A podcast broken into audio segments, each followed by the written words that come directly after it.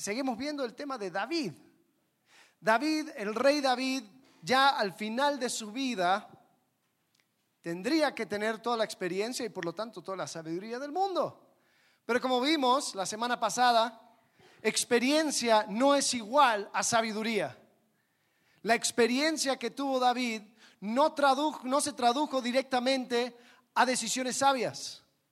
Podemos ver que David le estaba instruyendo a Salomón básicamente a pagar los platos rotos de David, mandándole a matar a Joab, su general, mandándole a matar a varias otras personas que en un momento le habían caído mal y, por aparentar y no dañar su reputación, quiso dejar las cosas así como estaba, pero no pasó por alto la ofensa, sino que cuando llegó Salomón dijo, Salomón, hazte cargo.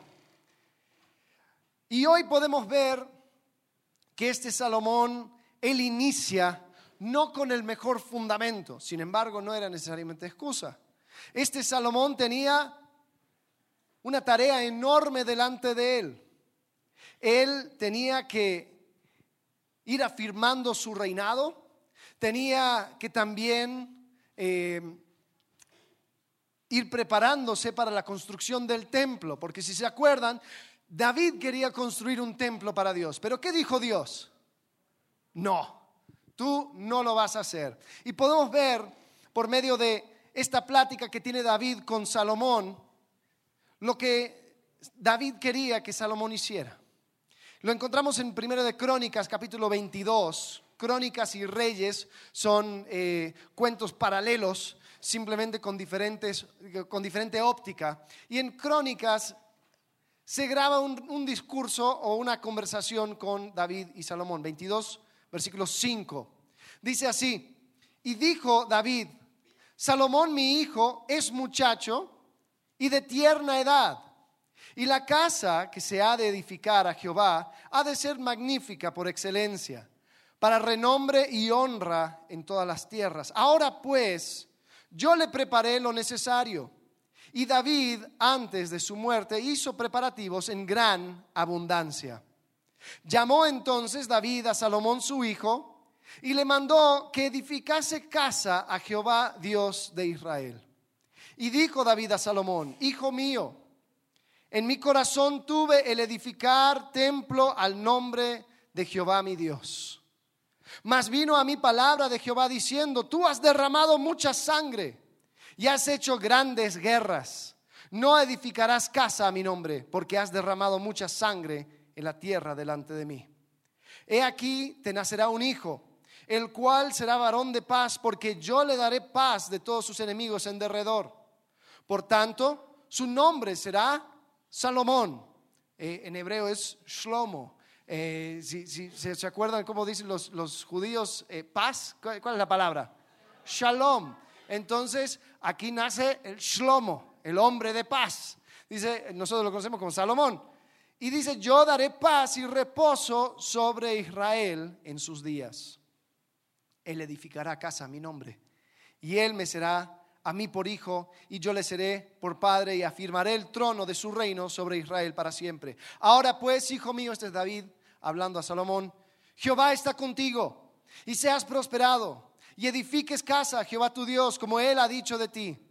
Y Jehová te dé entendimiento y prudencia para que cuando gobiernes a Israel guardes la ley de Jehová tu Dios. Entonces serás prosperado.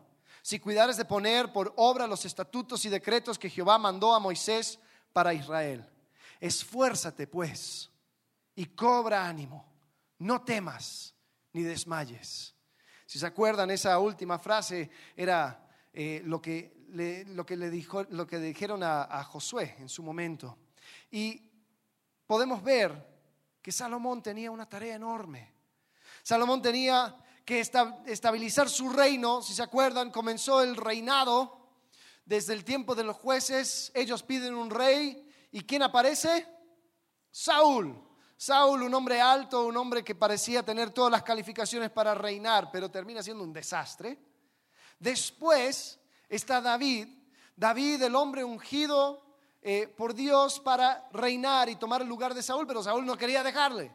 Por lo tanto, David tenía que esperar hasta que Saúl se muriera para después tomar su lugar. Pero después que muere Saúl hay una sublevación. Uno de los hijos de Saúl quiere tomar su lugar, Isboset.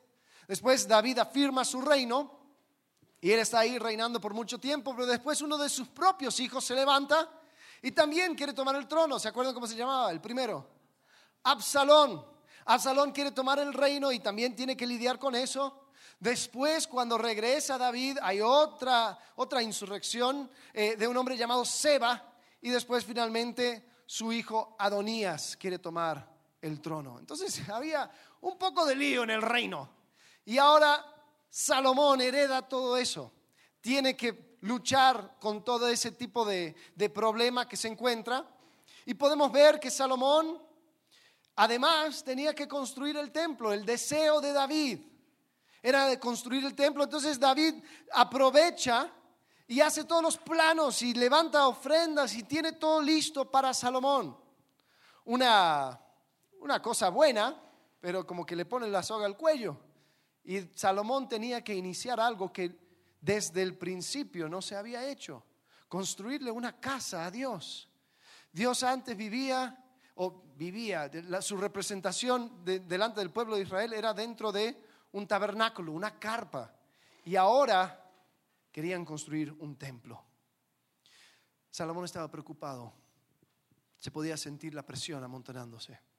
Su papá le había dejado escombros por todos lados. Entonces eh, Salomón decide buscar a Dios en todo este tumulto. Podemos ver en Primera de Reyes, capítulo 3, versículo 4 Dice así, e iba el rey a Gabaón, porque aquel era el lugar alto principal, y sacrificaba allí mil holocaustos, sacrificaba Salomón sobre aquel altar. Y se le apareció Jehová a Salomón en Gabaón una noche en sueños y le dijo Dios, pide lo que quieras que yo te dé. Y Salomón dijo, tú hiciste gran misericordia a tu hijo, a tu siervo David, mi padre, porque él anduvo delante de ti en verdad, en justicia y con rectitud de corazón para contigo. Y tú le has reservado esta tu gran misericordia en que diste hijo que se sentase en su trono, como sucede en este día. Fíjense la, petición, vamos a volver a esto mucho. Dice, ahora pues, Jehová Dios mío, tú me has puesto a mí, por, a mí, tu siervo, por rey, en lugar de David, mi padre, y yo soy joven y no sé cómo entrar ni salir. Es una manera hebrea de decir, yo no sé, no sé qué hacer. Me siento perdido. Y tu siervo está en medio de tu pueblo, al cual tú escogiste, un pueblo grande, que no se puede contar ni numerar por su multitud. Da pues a tu siervo corazón entendido para juzgar a tu pueblo y para discernir entre lo bueno y lo malo porque ¿quién podrá gobernar ese tu pueblo tan grande? Y agradó delante del Señor que Salomón pidiese esto. Y después continúa diciendo, bueno, ya que pediste esto, no pediste riqueza ni fama, yo te voy a dar incluso riqueza y fama. Yo te voy a dar todas estas cosas. Solamente asegúrate de andar en mis caminos, guardando mis estatutos y mandamientos. Ahora, este pasaje tal vez es uno de los pasajes más conocidos de la, de la vida de Salomón. El problema es que por su, em, por ser tan reconocido, hemos hecho una caricatura de esto. Hemos, lo, vemos como Aladino y el genio, ¿no? Que lo frota y ya aparece Jehová, pide lo que quieras, ¿no? Y nosotros, wow, qué increíble. Y como que, eh, como que eh, Salomón le dio justo en el clavo, pidió sabiduría y eso era como que, wow, y ahora te voy a dar todo lo demás qué increíble. Y nos, ponemos a pensar, wow, ¿cómo sería si Dios nos diera a nosotros un deseo? Si nos cumpliéramos, si, nos diéramos un deseo que, pudiéramos pedir y, así, no sé, nos ponemos a imaginar. Eh, la verdad es que nos olvidamos o pasa de largo lo importante, lo significativo que es esta situación, esta circunstancia. Porque en esto podemos ver ecos de Edén podemos encontrar que Salomón estaba preparando el templo. Si tú ves las descripciones del templo, hay, mucha, mucha imagen eh, de, jardines, mucha, mucho dibujo, mucho diseño. Como, y la idea es que el templo va a ser un nuevo Edén, va a ser un nuevo lugar donde Dios se va a encontrar con la humanidad. Y Salomón estaba ahí viendo la construcción de todo eso. Y ahí es donde eh, en el tabernáculo de reunión se encuentra con Dios. En Crónicas, primera de Crónicas, da un poco más de, perdón, segunda de Crónicas, capítulo 1, da, un poco más de detalle acerca de este, de este encuentro. Porque dice que fue en Gabaón, sobre un lugar alto. Ahora, lo que no dice Reyes, lo dice Crónicas, lo que dice es que ahí estaba el tabernáculo de reunión, donde antiguamente Moisés se encontraba con Dios. Y que al lado del tabernáculo de reunión estaba también el altar original donde se hacían los sacrificios eh, delante de la presencia de Dios, el altar que Moisés había mandado hacer. Entonces, Salomón va al lugar correcto, se conecta con la historia de su pueblo y busca estar en la presencia de Dios. Ahora dice que fue un sueño, no sé dónde estaba dormido, yo me quiero imaginar, no dice en texto, yo me quiero imaginar que se quedó en, la, en, el tabernáculo de reunión, se quedó toda la noche para escuchar la voz de Dios. Y dice que Dios se le aparece y le hace una pregunta. Ahora, estos ecos de Edén trazan dos caminos para alcanzar la sabiduría. Y lo que podemos encontrar en Edén es que había otra forma de ir detrás de la sabiduría, una forma incorrecta, una forma que termina en derrota, termina en maldición. Veamos, ya saben la historia, pero vamos a leerlo, Génesis capítulo 3, versículo 1. Dice, pero la serpiente era astuta, más que todos los animales del campo que Jehová Dios había hecho, la cual dijo a la mujer, con que Dios os ha dicho, no comáis de todo árbol del huerto. Y la mujer respondió a la serpiente, del fruto de los árboles del huerto podemos comer, pero del fruto del árbol que está en medio del huerto, dijo Dios, no comeréis de él, ni le tocaréis, para que no muráis. Entonces la serpiente dijo a la mujer, no, no moriréis sino que sabe Dios que el día que comáis de él serán abiertos vuestros ojos y seréis como Dios, sabiendo el bien y el mal.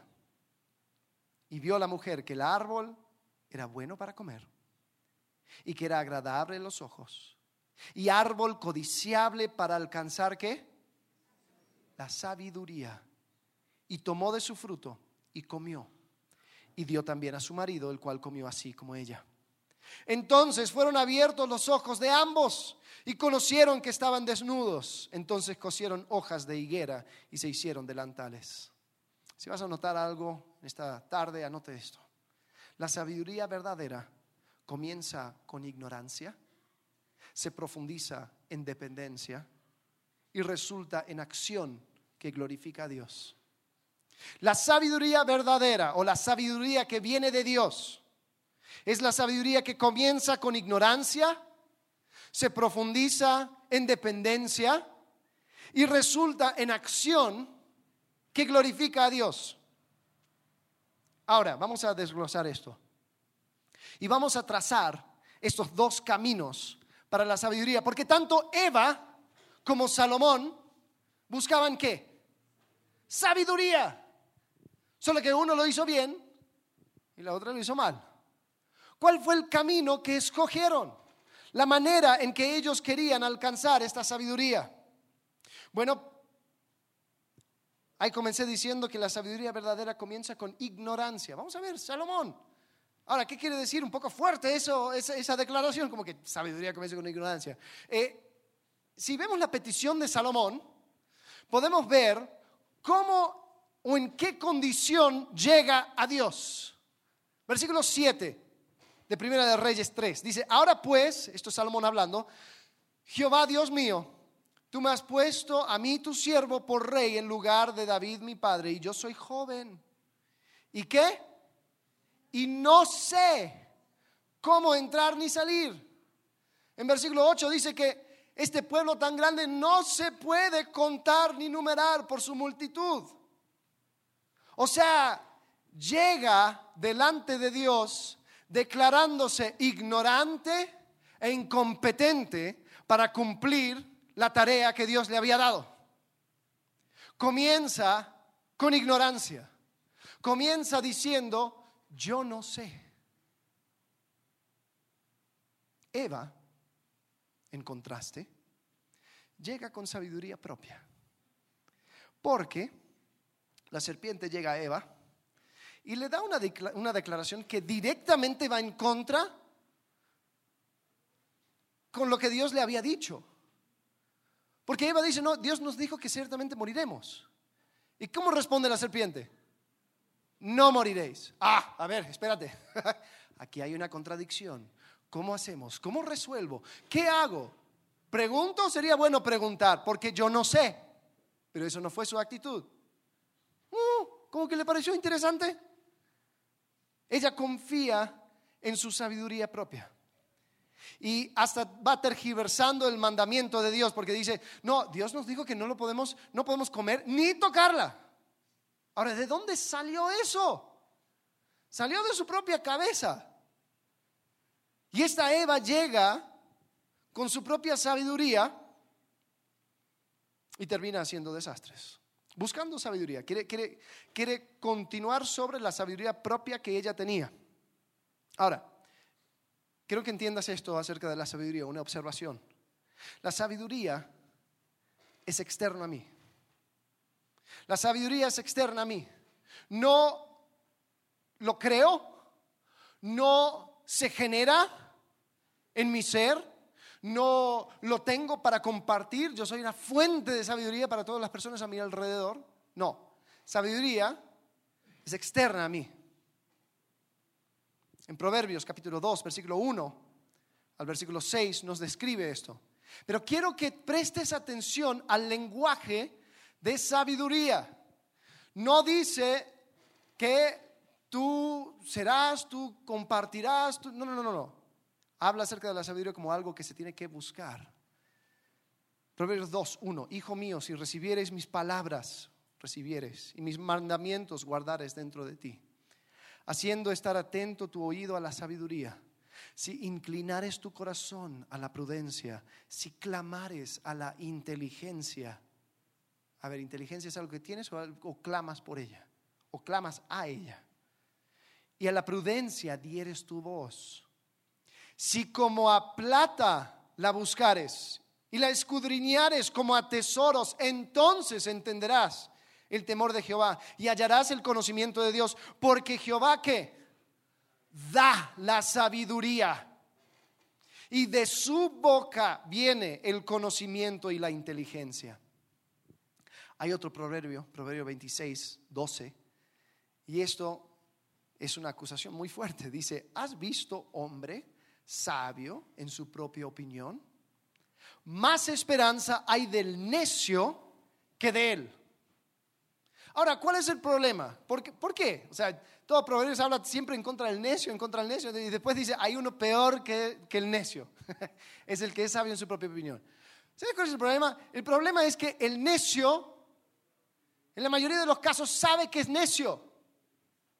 El que es sabio en su propia opinión, pues no necesita la cura porque piensa que ya está, ya, ya está bien. Entonces no sabe lo que no sabe. En cambio, Proverbios capítulo 9, versículo 7 habla acerca del sabio. Dice, el que corrige primero al escarnecedor, se acarrea afrenta. El que reprende al impío, se atrae mancha. No reprendas al escarnecedor para que no te aborrezca. Corrige al sabio y te amará. Da al sabio y será más sabio enseña al justo y aumentará su saber. Extraño, ¿no? Corrige al sabio y te amará. Ahora, ¿cuándo fue la última vez que alguien te corrigió y dijiste, ay, gracias, en serio, la verdad, te lo, agradezco, lo necesitaba. Yo estaba bien, bien ignorante, bien menso yo. Y, y, viniste y me corrigiste y ahora ya no soy tan, no soy tan idiota. Gracias. No suele suceder, ¿no? ¿Sabes?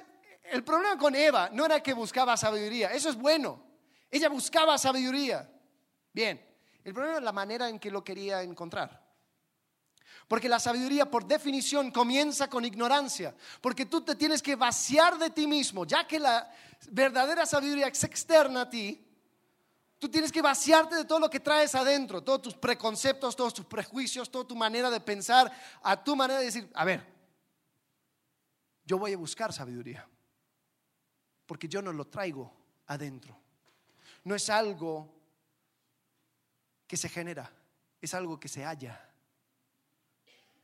Entonces, Eva no buscó a Dios, no habló, simplemente determinó en su propia cabeza que lo que era lo correcto y buscó aumentar su conocimiento sobre la plataforma de su propia sabiduría.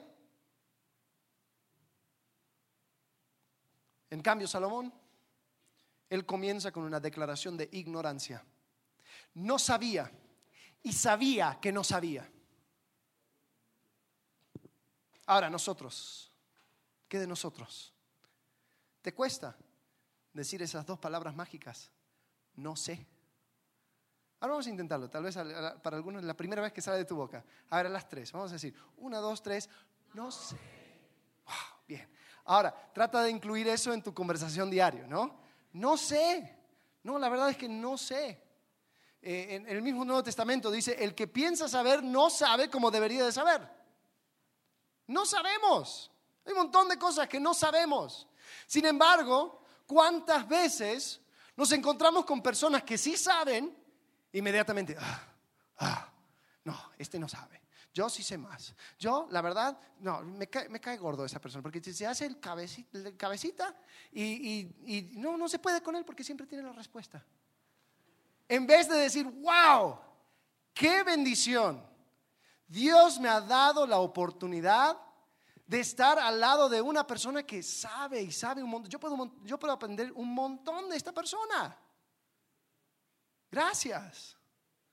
Ah, como que no sucede como que nos gusta estar hasta arribita y, dar cátedra a la gente a nuestro alrededor, ¿no?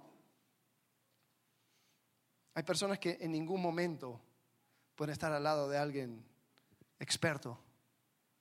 Hay personas que activamente evitan situaciones y conversaciones porque va a exponer su ignorancia. No, no, no, no me gusta hablar de ese tema porque la verdad no me gusta. Y la verdad es que yo no sé un pomo de esto. Entonces, mejor eh, no exponerme. No seas de esas personas. Corrige al sabio y te amará. La sabiduría verdadera no lo creamos, lo descubrimos. Entonces, la sabiduría comienza con ignorancia. Después se profundiza por medio de la dependencia. Ahora, He estado pensando en, este tema de dependencia y me puse a pensar en la radio. Radio es una tecnología que tiene eh, como 100 años y, es algo increíble el pensar que en, en el aire hay ondas de energía que van pulsando a una frecuencia específica tenemos la de este micrófono, tenemos la del Wi-Fi, tenemos eh, lo de las radios FM, los de AM. Dice que hay uno en Rusia que si sintonizas el 4625 vas a escuchar un tono raro y nadie sabe para qué existe, pero ahí está. Dicen que tal vez funciona como en, en, eh, tiempo de, guerra nuclear, eso va a mandar la instrucción para mandar bombas nucleares acá, de, la Unión, lo que era la Unión Soviética. Comenzó en los 80s. Pero tú aquí en este momento sintonizas eso y escuchas, o sea, anda dando vuelta todas estas ondas. Y lo que nosotros tenemos que hacer es sintonizar la frecuencia correcta y podemos escuchar un montón de diferentes cosas. Ahora, ¿dónde voy con esto? La petición de Salomón es una petición muy interesante, porque él dice, da pues a tu siervo corazón entendido para juzgar a tu pueblo. Esa frase, corazón entendido, también se puede traducir como corazón que escucha. En hebreo la palabra es Shema y es la misma palabra en una oración que debería hacer cada buen israelita mínimo dos veces al día, donde Dios le da la misma palabra en versículo 4 de Deuteronomio 6, dice, oye Israel, ese oye es Shema Oye Israel, Jehová nuestro Dios, Jehová uno es, y amarás a Jehová tu Dios de todo tu corazón, de toda tu alma y con todas tus fuerzas. Esto era la oración del pueblo de Israel. Oye. Y Salomón dice, dame un corazón que oye. Cuando Jesús llega sobre la tierra y le piden resumir toda la ley, dice, como está escrito, oye Israel, Jehová vuestro Dios, Jehová uno es, y después le agrega también, aparte de, de amar a Jehová, amarás a tu prójimo como a ti mismo. Entonces esto, Él entra en el río de la sabiduría de Dios, que Dios ha estado tratando de comunicar desde el principio de la creación. Y Salomón dice, yo quiero eso. Yo quiero un corazón que escucha, un corazón que puede sintonizar la sabiduría de Dios. Salomón estaba conectado, estaba en el tabernáculo de reunión, estaba sacrificando sobre el altar de Moisés queda en el lugar donde Dios se había encontrado con Moisés porque dice, yo me tengo que encontrar con él para conseguir sabiduría. En cambio, Eva se aleja de Dios, busca sabiduría por sus propios términos, empieza sobre una base de su propia sabiduría, determinando ella lo que debería de saber. Ahora, esta idea de sabiduría como una onda de radio, eh, no lo estoy sacando de cualquier lado. Hay un concepto de que la sabiduría está en todas partes y solamente con oír, con sintonizar, uno lo puede alcanzar. Proverbios capítulo 8, versículo 1. Dice así, ¿no clama la sabiduría y da su voz la inteligencia? En las alturas, junto al camino, a las encrucijadas de las veredas, se para en el lugar de las puertas a la entrada de la ciudad, a la entrada de las puertas, da voces. Oh hombres, a vosotros clamo. Dirijo mi voz a los hijos de los hombres. La sabiduría se personifica como un ser eterno, siempre presente, así como las ondas de radio, simplemente esperando ser sintonizada. En versículo 22 dice, Jehová me poseía en el principio, ya de antiguo, antes de sus obras eternamente tuve el principado, desde el principio, antes de la tierra. Hay teólogos que piensan que esta personificación de la sabiduría es Jesucristo. Porque si lo comparas esto con Colosenses capítulo 1, versículos 15 y 16, te vas a dar cuenta que hay muchos paralelos. La sabiduría está en todas partes, pero hay que sintonizarla. Y la oración de Salomón fue la correcta. Dame un corazón que escuche. Porque eso es la dependencia. Vivir en dependencia es la esencia de la sabiduría. Ya que no, no viene de mí, yo no lo puedo generar. Por lo tanto, tengo que volver a la fuente cada día. Cada día vivir en dependencia. ¿Quién ha chocado un auto? sean honestos, sean honestos. Eh. Total, no está la transmisión, así que nadie va a ver. ¿Cuándo chocaste el auto? ¿Chocaste el auto cuando estabas iniciando a aprender a, a manejar? ¿O cuando ya tenías la confianza suficiente para hacer estupideces? La segunda, ¿no? Claro, yo me acuerdo cuando, cuando estaba comenzando a, manejar, tenía que bajar la radio porque estaba con todos mis sentidos y no ayudaba que era estándar. Entonces estaba... Y se me apagaba. Y el problema comenzó cuando ya me empezaba a confiar. Ay, sí, sí, sí, yo sé. Y ahí estoy con el celular, estoy texteando, y estoy mirando para un lado, para el otro, y estoy hablando. Y ¡pum! Ahí es donde viene de la nada el choque. Es decir, cuando te vuelves autosuficiente, cuando ya sientes que tú puedes, cuando ya no dependes de nadie, ahí comienzan los errores. La sabiduría. Vamos a ver, Eva. Mientras Salomón tomó el camino de la dependencia, Eva tomó el camino de la autosuficiencia. Versículo 6 de Génesis 3. Y vio la mujer que el árbol era bueno para comer. ¿Quién le dijo que era bueno para comer? Nadie. ella. Es más, Dios le dijo que era malo para comer. Pero ella vio y determinó, esto es bueno para comer, que era agradable a los ojos y árbol codiciable para alcanzar la sabiduría. Estaba alcanzando una sabiduría chueca. Estaba alcanzando un conocimiento, una sagacidad, una sabiduría humana. Pero ella así lo determinó. Dice, y tomó de su fruto y comió. Y dio también a su marido, el cual comió así como ella. ¿Quién estaba tomando todas las decisiones ejecutivas ahí en esa situación? Eva. En ningún momento paró, en ningún momento preguntó, en ningún momento habló. Ahí dijo, ¿sabes qué? Así van a ser las cosas.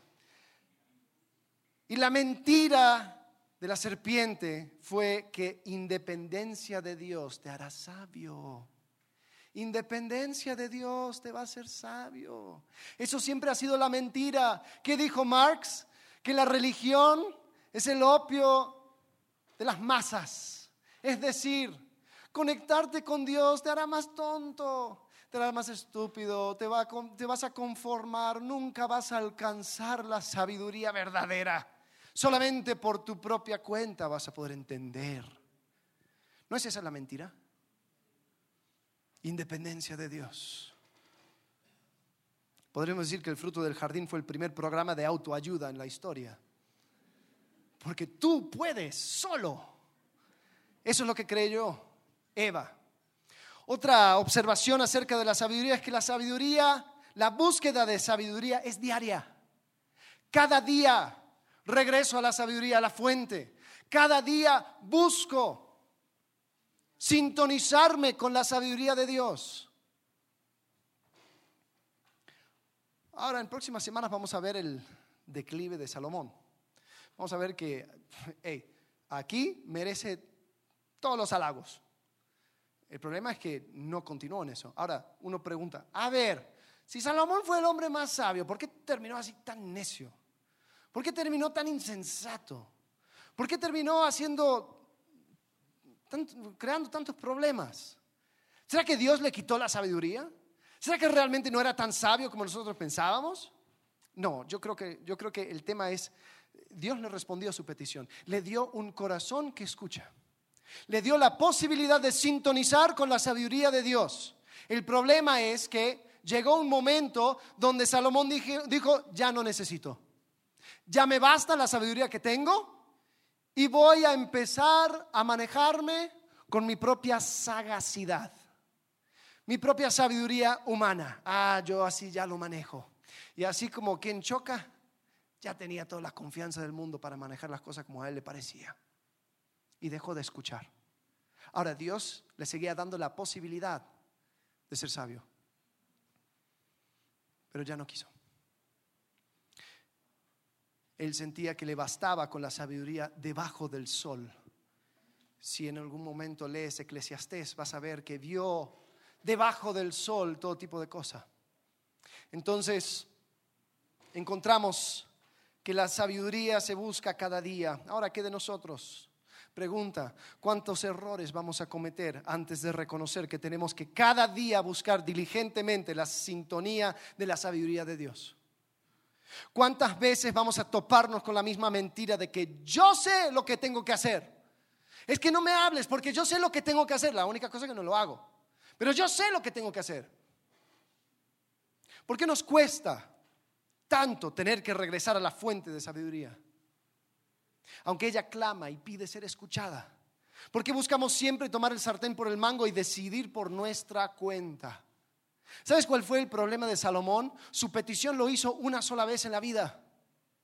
Eso tendría que haber sido su oración cada día, cada día. Regresar y decir, Señor, dame un corazón que escucha. Señor, dame una, la manera de, de poder superar mi propia ignorancia, incompetencia y depender de ti. Señor, ayúdame. No basta con una sola vez, es cada día.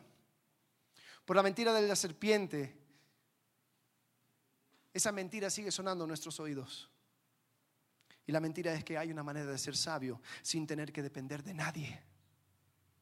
Hay una manera de ser sabio donde tú solamente construyes sobre tu propia sabiduría, No necesitas a nadie, nunca tienes que exponer tu propia ignorancia, nunca tienes que pedir ayuda, tú solo. El himno de tu vida es la de Frank Sinatra, a mi manera, ¿no?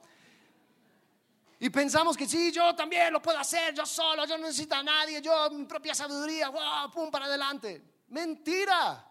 Es la mentira de la serpiente en tu oído.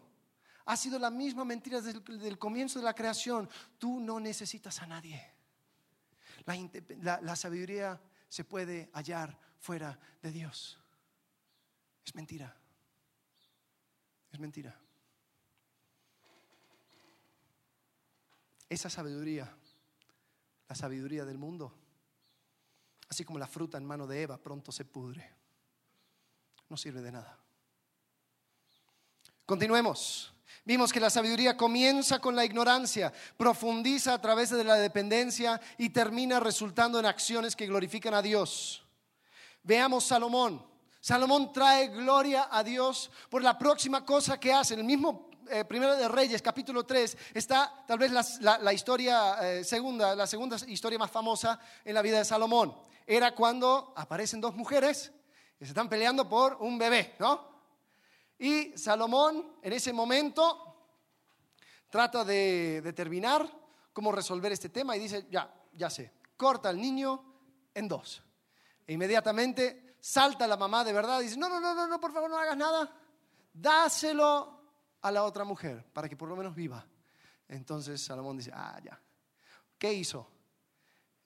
Él supo entender la diferencia entre la envidia y la compasión.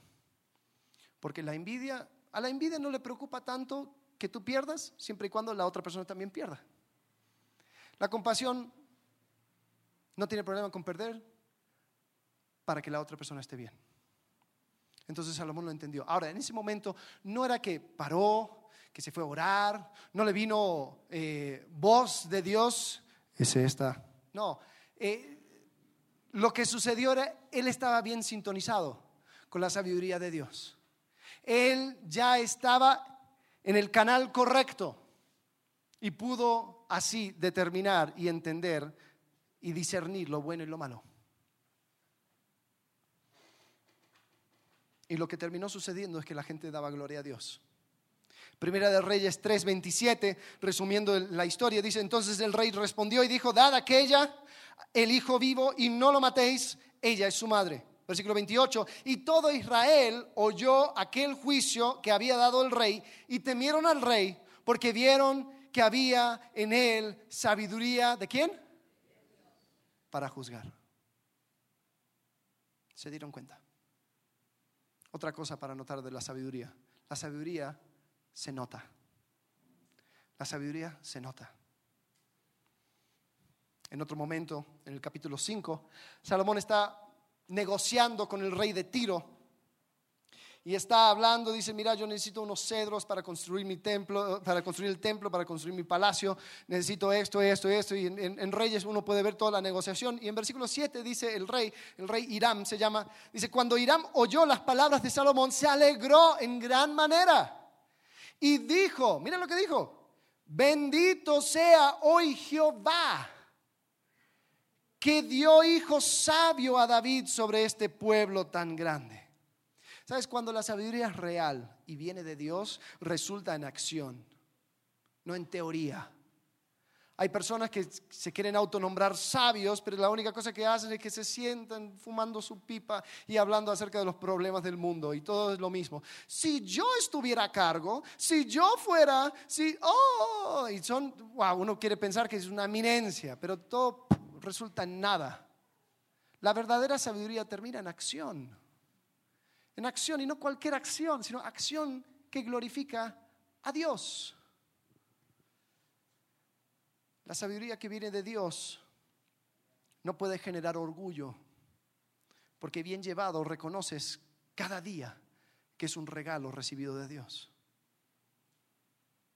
Ahora comparemos eso con las acciones de Adán y Eva. Adán aquí no se salva, porque dice que sus ojos fueron abiertos e inmediatamente actuaron.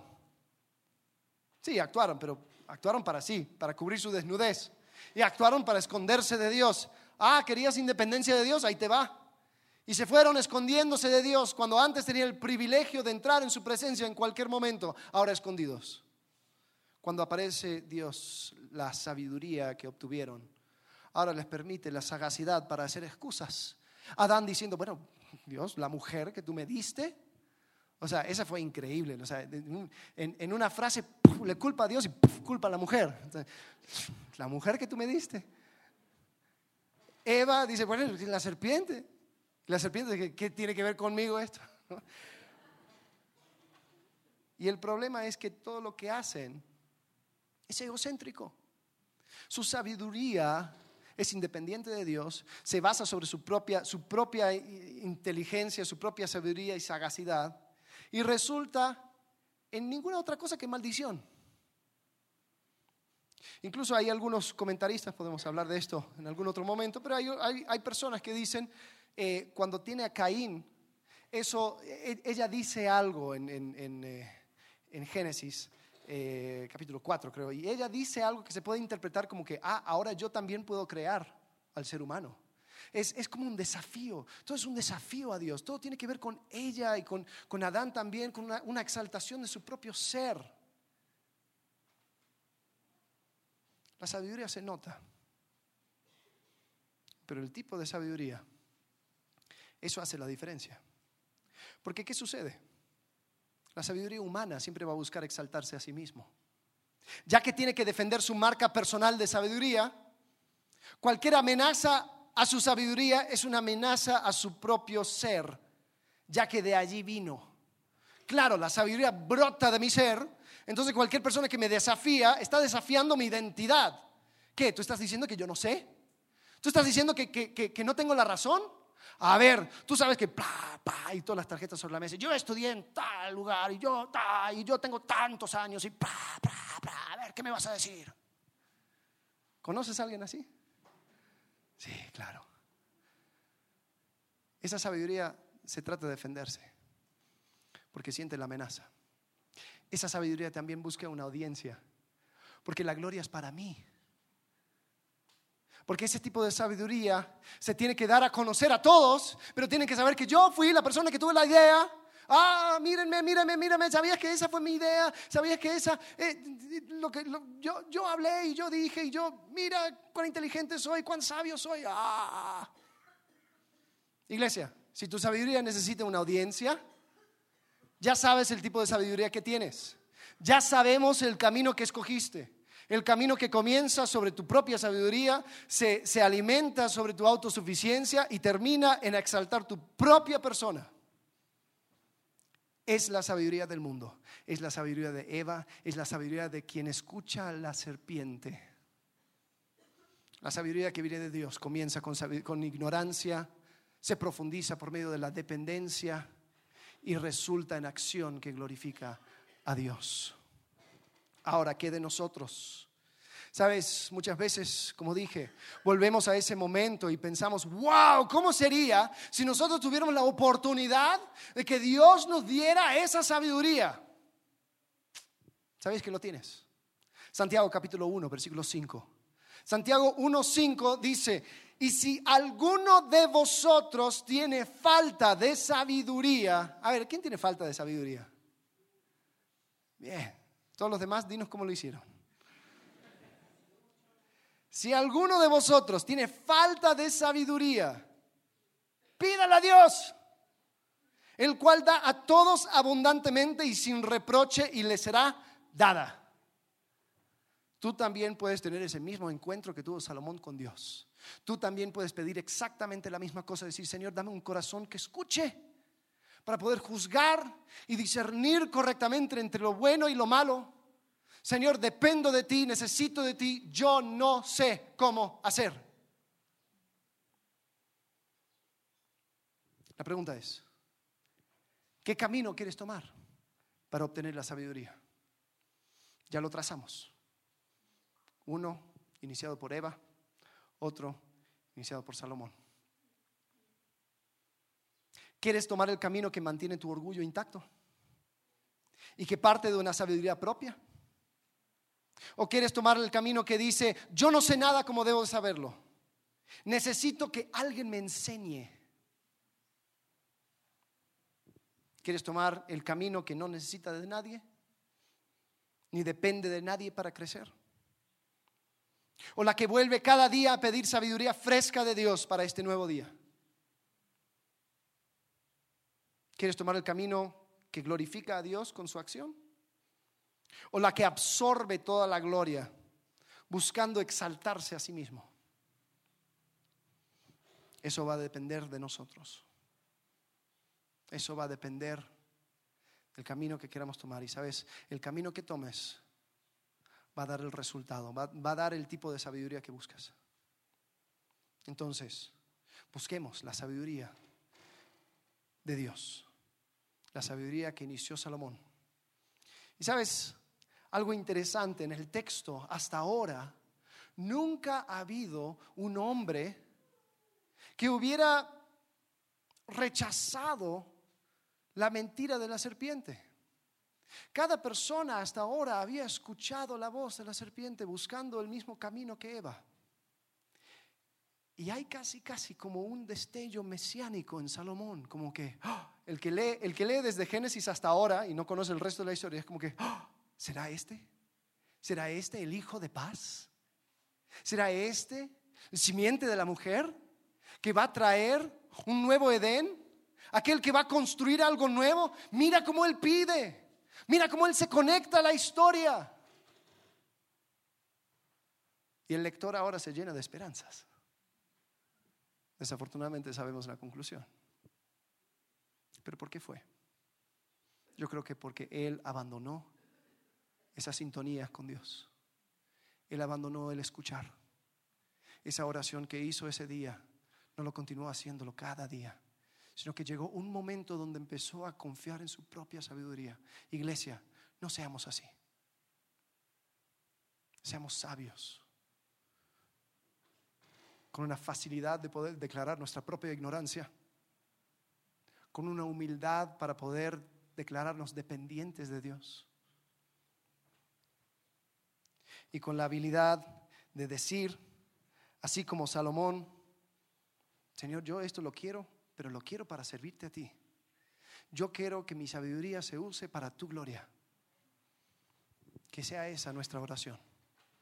Vamos a orar. Padre, gracias por este tiempo que podemos mirar la manera en que tú has establecido el camino para la sabiduría. Ayúdenos a caminar por ese camino, a rechazar la mentira del diablo esa mentira que dice que nosotros podemos alcanzar la sabiduría lejos de ti, que no necesitamos a nadie, que no te necesitamos a ti. Señor, ayúdanos a vivir cada día en dependencia, a reconocer quién eres. Y Señor, a darte toda la gloria y la honra que mereces. En el nombre de Cristo Jesús. Amén.